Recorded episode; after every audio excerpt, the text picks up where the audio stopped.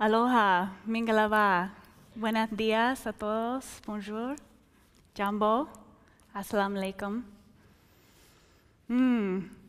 Many people often ask me, what does the pulse stand for in World Pulse? For me, it absolutely symbolizes this electric pulse of women's voices rising across the earth, and I'm so feeling this today. What I want you to know about me, to be absolutely straight up, is that with every cell of my body, I believe that the creative human potential of women and girls is the greatest untapped resource on earth.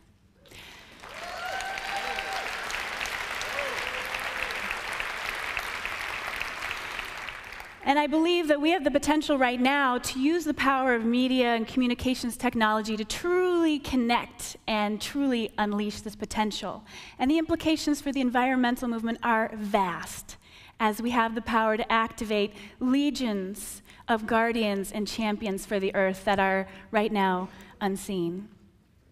So I'd love to tell you a little bit about my journey building World Pulse from a vision at a, at a very young age.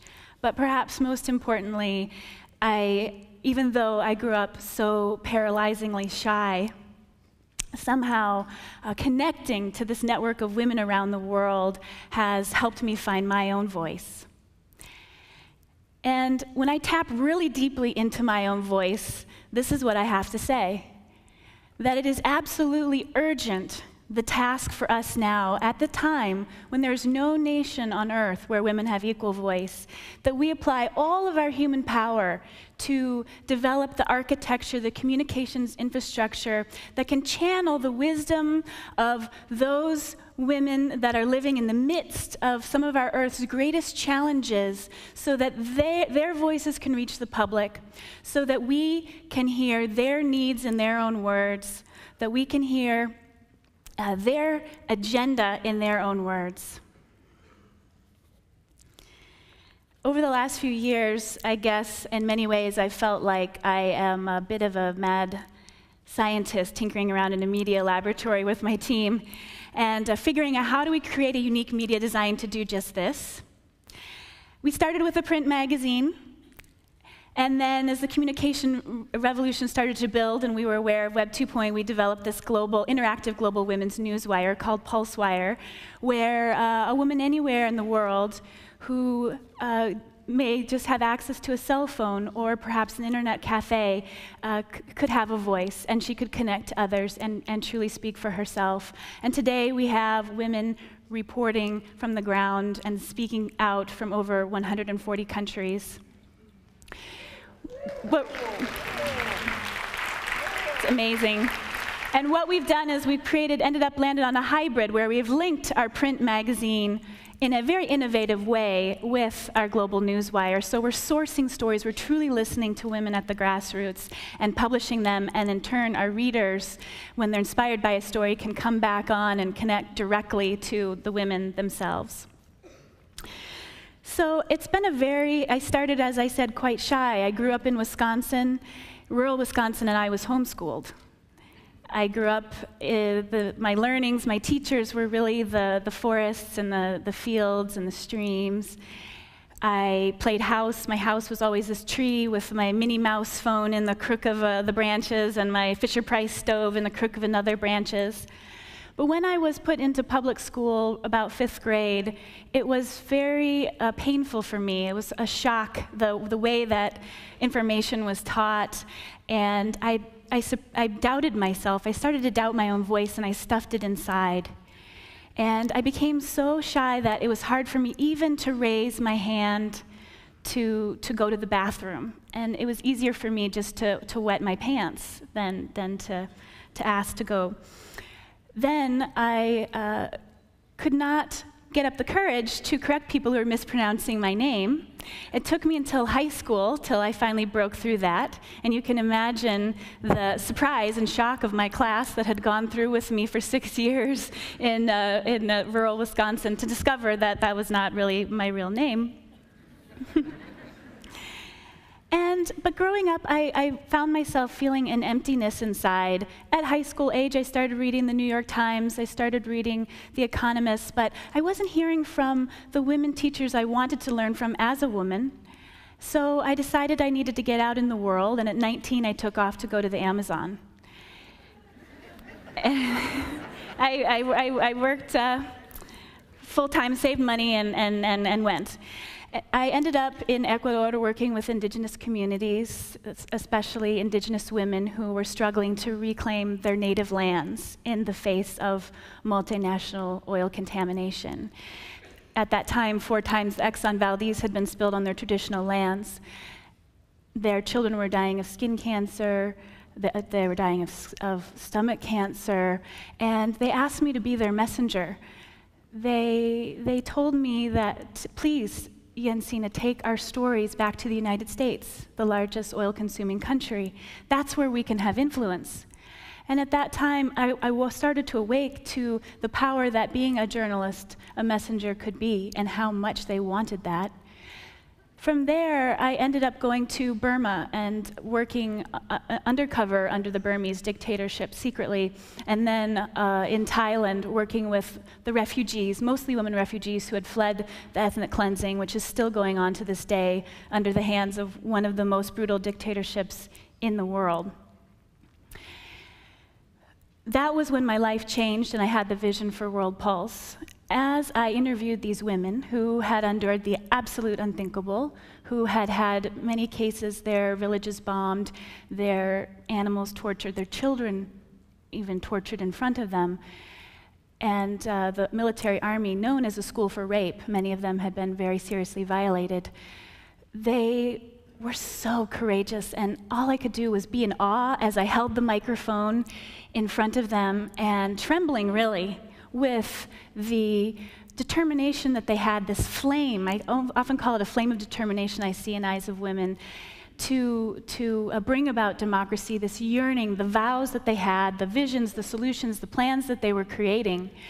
And I remember waking up one morning in Thailand in a very, one of those hot, hot mornings where you're already totally drenched in sweat and I knew I was going to go and do more interviews, and I just thought, what, what is their future? Because so many of those women and girls were being trafficked into the underground brothels where the, the uh, rate of AIDS infection in some were 80%, literal death traps. But I had a vision then of a media source that could truly broadcast the wisdom of these women. I felt like this really is gold. What if we can show the world that they are poets, that they are innovative, that they are organizers, uh, educators, caregivers, and just tremendous leaders for the world? And there's this movement, I could feel women's leadership, not just here, but in the Amazon and all over, starting to rise. And uh, I felt like it needed to happen. But I was 23 years old at that time, and I was really shy and also had no publishing experience whatsoever. And I had no resources. I couldn't even go to my family for $100. So I, I, I, doubted myself again, and I really, really held it inside. I, uh, for about five years, until I was 28 years old when I finally uh, took the leap. But it took a couple of things. One, it took the voices of those women that kept, it wouldn't leave me alone. I would continue to wake up in bed in the middle of the night and say, oh, Where is this? It needs to happen. And then I started looking at the data and just understanding how absolutely staggering the imbalance is. And I had felt it, but I started to realize it. For example, realizing that uh, in the media, global news stories, women are only the center of stories about 10% of the time.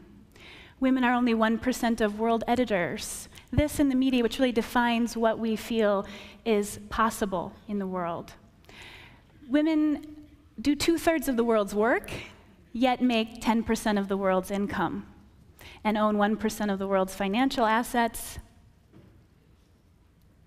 It's really uh, quite staggering. So I, I, I, was pushed into it and I started the uh, building a team, creating a magazine, making networks with journalists around the world, fundraising, I raised my first $400,000 from 50 and $100 checks. So it took a, took a long time, took a, a couple of years to do that. and, makes me proud to say World Pulse really is born from the grassroots, grassroots to grassroots. Absolutely. So, um, as we put the magazine out, the reaction that went out from our audience helped define our course, our next course, and really shift our, our, our business strategy, essentially. But we were getting, uh, we were up on newsstands across the US and Canada. We started getting waves of interest, deluged, really hit up from two sides. One side was uh, mostly women from North America who had had the print magazine, passing it among friends, and saying, Oh my God, I hadn't and heard about of the situation in Iraq from these Iraqi women leaders. I didn't realize the Holocaust that was happening in the Congo, or that there were solutions for the peace plan for the drug war coming out of women leaders from the United States. And they were calling us, ringing our phone off the hook, because they wanted to do more. They wanted to do more than just write a check. They really, really wanted to connect. They wanted to travel there, they wanted to volunteer, they wanted to, to donate their resources. On the other side, we were getting emails from very remote places where you wouldn't think that there would actually be internet access, from the heart of the jungles of Colombia and, and uh, rural parts of Africa, many, many small projects, small. Um, small education or healthcare clinics, women there saying, please cover us. We, we want uh, the visibility. But we did not have the ability to cover all of these stories. And that's when we started to conceive of PulseWire. As we looked out, there were three things that really reinforced our decision to go for it strategically. And I call these three unstoppable trends that we are now facing in our world today. And the first unstoppable trend is the rise of women's leadership. It is undeniable. We're seeing it around us from political leadership, but across all sectors business, government, uh, and religion. You see Ellen Johnson Sirleaf in Liberia, you see Michelle Bachelet in Chile, you see in Rwanda uh, women now having over 50% in the parliament, which is, uh, is really incredible. The US, yes, the first country the very first country in the US, we are lagging a bit behind at 69th in the world for political leadership, so we do have some, some work to do. Then the second unstoppable trend is the communication revolution that is galloping across, especially the developing world. So it actually is literally feasible for women to have more access than ever before to speak to the world.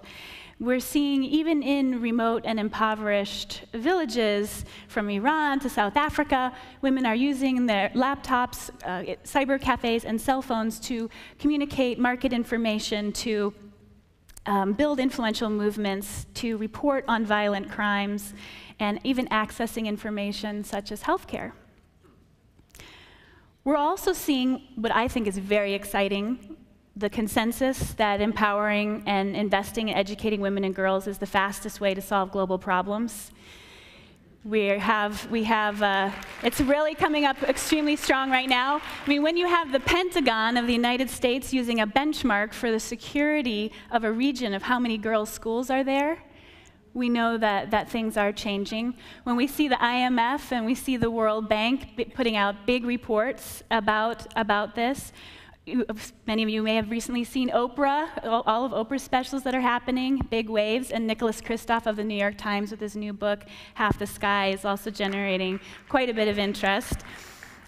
And you have the Dalai Lama that just recently proclaimed a few weeks ago in uh, Vancouver that Western women will save the world. Very interesting.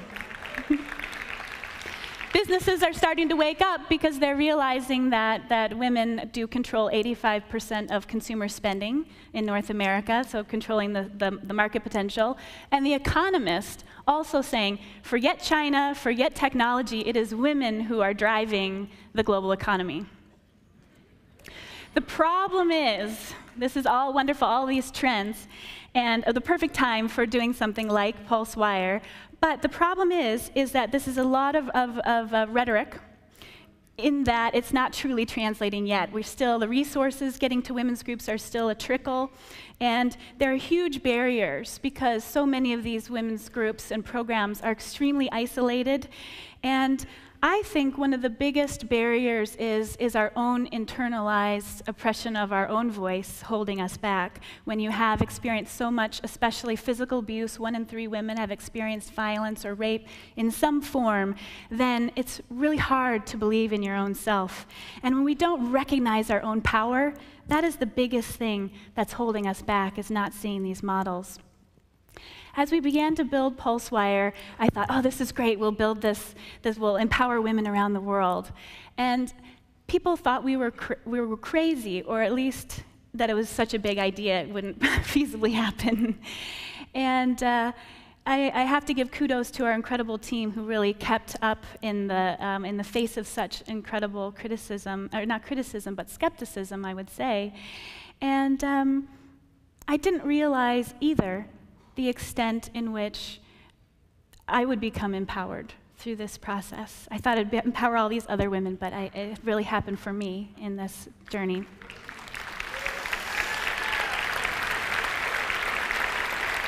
Uh, and it will happen for you, and it, it is happening for you in many cases. Soon after beta testing the site, I met a woman who changed my life and really helped us also think strategically about how we could scale and, and uh, how Web 2.0 could be an empowering tool for women.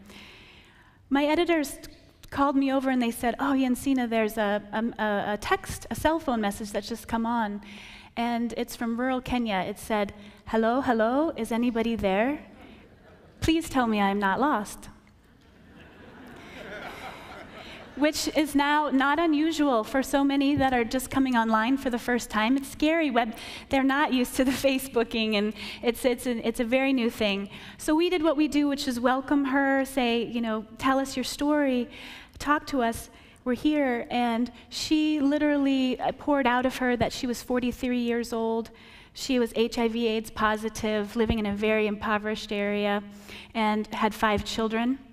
She was almost dead two years ago and uh, now uh, she's six foot tall Amazon woman, but had uh, was weighing 90 pounds at that time. But now she was coming online, she had access to antiretrovirals, and she had this burning fire to live. And so she wanted to help all the women of her community, and she was taking on caregiving for over 17 women who are also dying of AIDS. And she wanted to know how could she access information, how could she become a better leader. Well, Leah's stories um, became like poetry, and I, like another Emily Dickinson of our time, I think. She made so many connections on our site that she began to be invited to travel to Mexico and travel to Canada, speak as a rural woman at AIDS conferences, and her, her visions and solutions. She began to um, got training to be an, a, a, full-blown caregiver in her community for AIDS. She got donated a laptop and began to report on the ground as the election violence happened all around her, the gunfire, children seeking refuge in her home because their families were burned. It was a terrible, terrible time, but we heard about that first from her, her, her words and the other women of Kenya. And then on top of it, um, she began to give us technical advice and say, please consider sending uh, text messages to my cell phone so that myself or other women know there's a message and we can go to the cyber cafe. No, it's time to go to the cyber cafe because so often we have to work, walk 30 kilometers or more to get there. Thank you for considering this request on behalf of millions.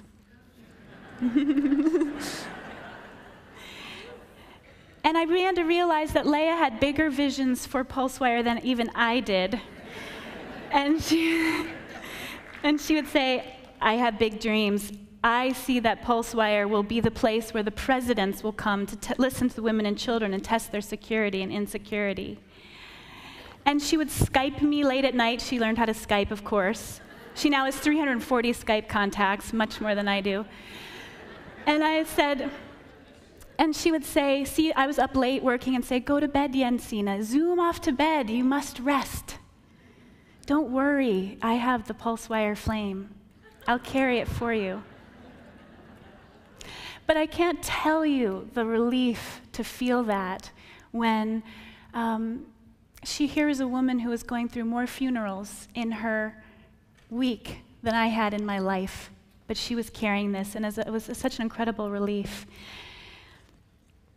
Like Leah, we saw that it's reaching the, that woman who's very motivated, woman leader of a community, that is the voice, the light for that community that can spread. And so our strategy really is to reach these women. Now we have women from over 140 countries. It's like I go on, I drink my morning coffee with PulseWire, and I read it before I go to bed to, at night, and it is, it's like a sanctuary. I just, I love it. But it's like having the electromagnetic field of women's thoughts and minds like cranked up the volume, you know, just so amped up. And we hear incredible stories like uh, Sunita from Nepal, from um, doing microfinance in a village of 500, who says, This is a revolution for me.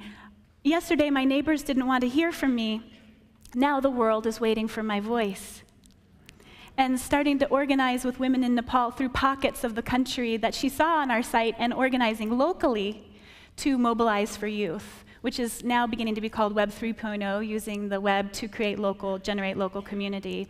Life changing friendships like I had, a group called the Friendship Club, started by another woman in Africa, teaching illiterate women how to read and write by matching them up with pen pals in the United States. She started with 20 women, now it's spread to 200 in over four, four um, villages, and now she wants to spread it to over four countries. And the women she's matching with from Europe and North America are flying there and meeting with these women and embracing and being inducted into the, the tribes and, uh, and starting mobile medical clinics and making films. It's amazing. Breaking news from the Sudan, the woman who was flogged for, for going to be flogged for wearing pants. That story came out first on our site.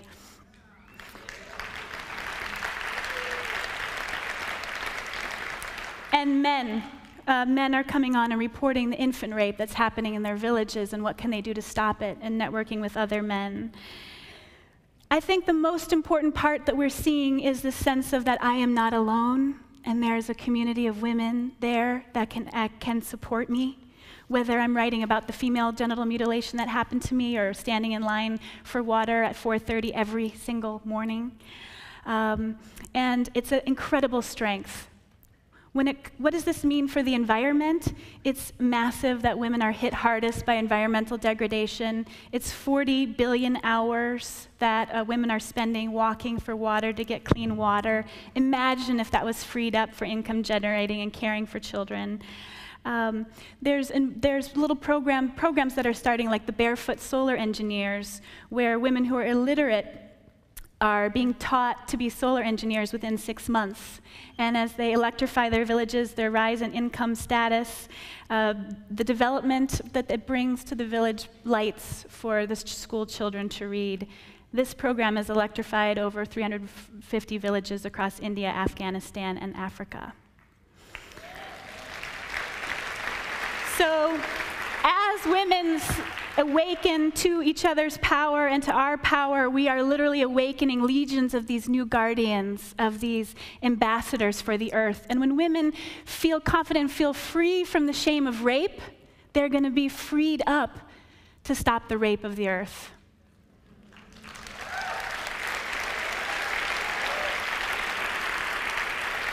They will be our whistleblowers, they will be our guardians. And what can we do? What can we do? We need a massive infusion of resources. We need to build the communications infrastructure first so we can hear where the resources need to go.